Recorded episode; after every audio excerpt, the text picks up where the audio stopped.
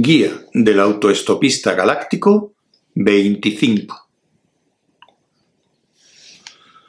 Desde luego, existen muchos problemas relacionados con la vida, entre los cuales algunos de los más famosos son ¿Por qué nacemos?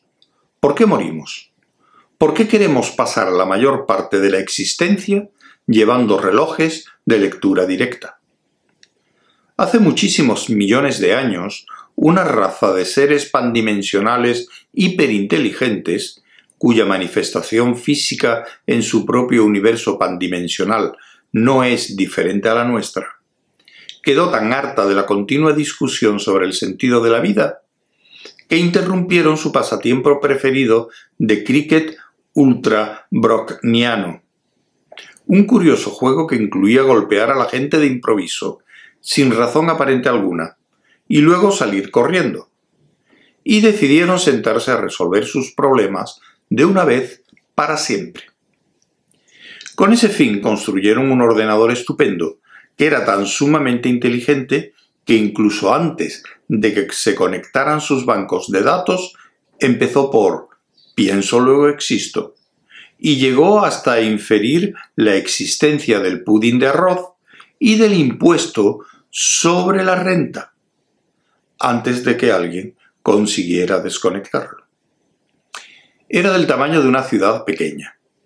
Su consola principal estaba instalada en un despacho de dirección de un modelo especial, montada sobre un enorme escritorio de la ultracaoba más fina con el tablero tapizado de lujoso cuero ultra rojo. La alfombra oscura era discretamente suntuosa.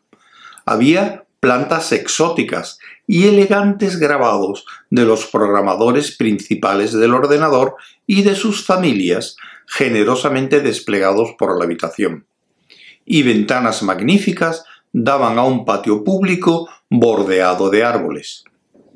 El día de la gran conexión, dos programadores sobriamente vestidos llegaron con sus portafolios y se les hizo pasar discretamente al despacho eran conscientes de que aquel día representaban a toda su raza en su momento más álgido, pero se condujeron con calma y tranquilidad.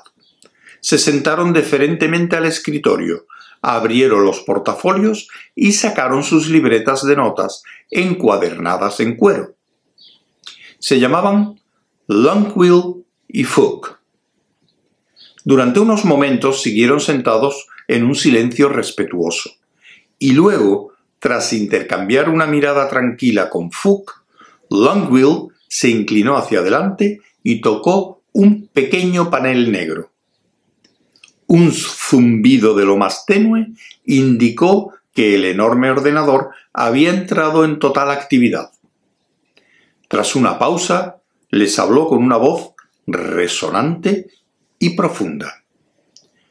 ¿Cuál es esa gran tarea para la cual yo, pensamiento profundo, el segundo ordenador más grande del universo del tiempo. He sido creado, les dijo. Langwill y Fook se miraron sorprendidos. ¿Tu tarea, ordenador? empezó a decir Fook. No, espera un momento. Eso no está bien, dijo Langwill inquieto. Hemos proyectado expresamente este ordenador para que sea el primero de todos, y no nos conformaremos con el segundo.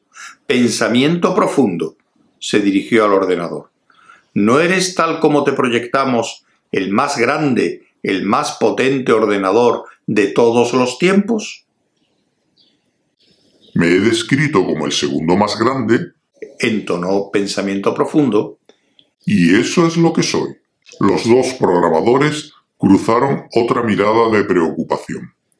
Langwill carraspeó. Debe haber algún error, dijo. ¿No eres más grande que el ordenador Miliar Gargantusabio de Maximegalón, que puede contar todos los átomos de una estrella en un milisegundo?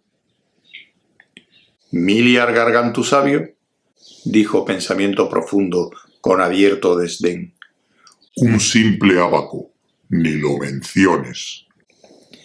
¿Y acaso no eres, le dijo Fuchs, inclinándose ansiosamente hacia adelante, mejor analista que el pensador de la estrella Google Pex en la séptima galaxia de la luz y del ingenio, que puede calcular la trayectoria de cada partícula de polvo de una tormenta de arena de cinco semanas de Drangadab Beta? ¿Una tormenta de arena de cinco semanas? dijo altivamente pensamiento profundo. ¿Y me preguntas eso a mí? Que he examinado hasta los vectores de los átomos de la gran explosión. No me molestéis con cosas de calculadora de bolsillo. Durante un rato, los dos programadores guardaron un incómodo silencio. Luego, Langwill volvió a inclinarse hacia adelante y dijo Pero, ¿es que no eres un argumentista más temible que el gran polemista neutrón omnicognaticio hiperbólico de Ciceronicus XII, el magnífico e infalible? El gran polemista neutrón omnicognaticio hiperbólico, dijo Pensamiento Profundo, alargando las R's, podría dejar sin patas a un megaburro arturiano a base de charla, pero solo yo podría persuadirle para que se fuera después a dar un paseo. Entonces, ¿cuál es el problema? le preguntó Fuchs. No hay ningún problema, afirmó Pensamiento Profundo con tono magnífico y resonante. Sencillamente, soy el segundo ordenador más grande del universo, del espacio y del tiempo. Pero, ¿el segundo? insistió Langwill. ¿Por qué afirmas ser el segundo? Seguro que no pensarás en el multicorticoide perpicutrón Titan Muller, ¿verdad? O en el ponderamático, o en el... Luces desdeñosas salpicaron la consola del ordenador.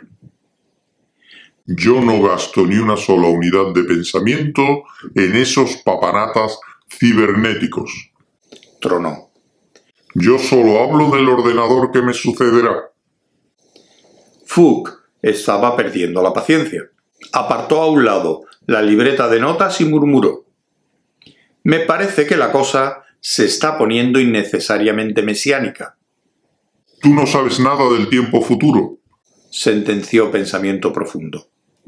Pero con mi prolífico sistema de circuitos, yo puedo navegar por las infinitas corrientes de las probabilidades futuras y ver que un día llegará un ordenador cuyos parámetros de funcionamiento no soy digno de calcular, pero que en definitiva será mi destino proyectar.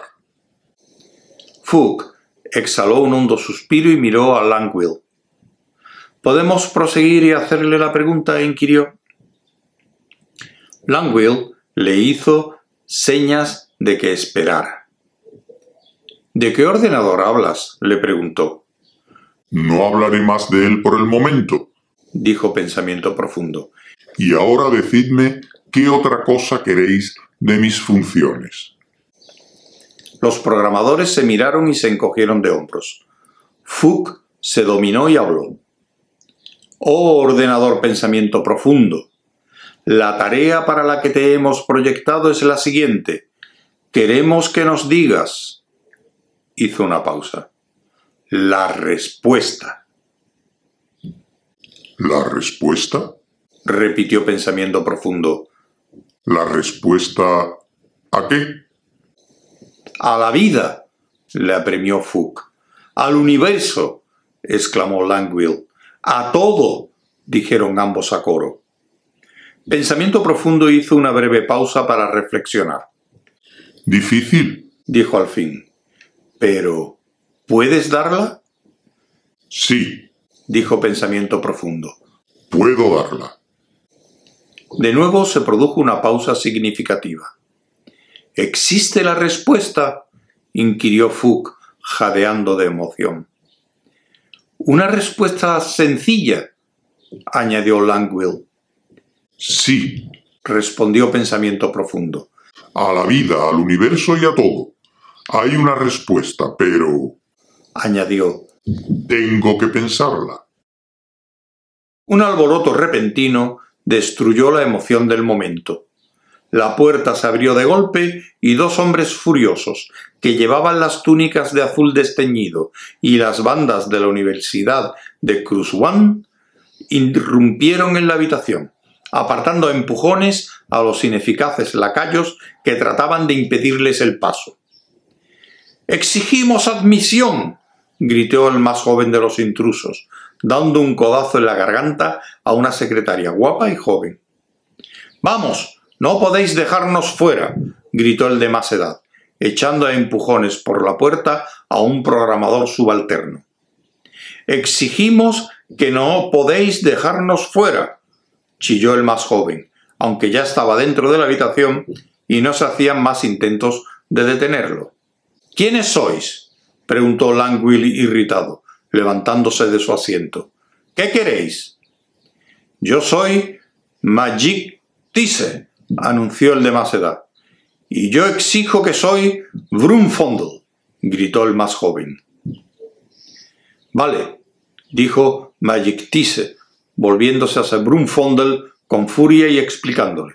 No es necesario que exijas eso. De acuerdo, aulló Brunfondel, dando un puñetazo en un escritorio. Soy Brunfondel, y eso no es una exigencia, sino un hecho incontrovertible. Lo que nosotros exigimos son hechos incontrovertibles. No, no es eso, exclamó airadamente Magic Tise. Eso es precisamente lo que no exigimos. No exigimos hechos incontrovertibles, gritó Brunfondel, sin casi detenerse a tomar aliento. Lo que exigimos es una total ausencia de hechos incontrovertibles. Exijo que yo sea o no sea Brunfondel. ¿Pero qué demonios sois vosotros? exclamó Fuchs, ofendido. Nosotros, anunció Magic somos filósofos. Aunque quizá no lo seamos, añadió Brunfondel, moviendo un dedo en señal de advertencia a los programadores. Sí, lo somos, insistió Magic Tise. Estamos precisamente aquí en representación de la unión amalgamada de filósofos, sabios, luminarias y otras personas pensantes. Y queremos que se desconecte esa máquina ahora mismo. ¿Cuál es el problema? Inquirió Langwill.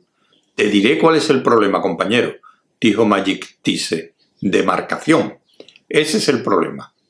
Exigimos gritó Brunfondel, que la demarcación pueda o no pueda ser el problema.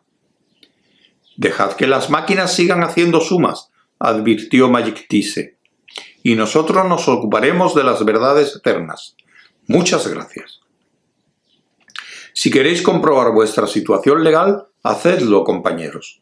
Según la ley, la búsqueda de la verdad última es, con toda claridad, la prerrogativa inalienable de los obreros pensadores.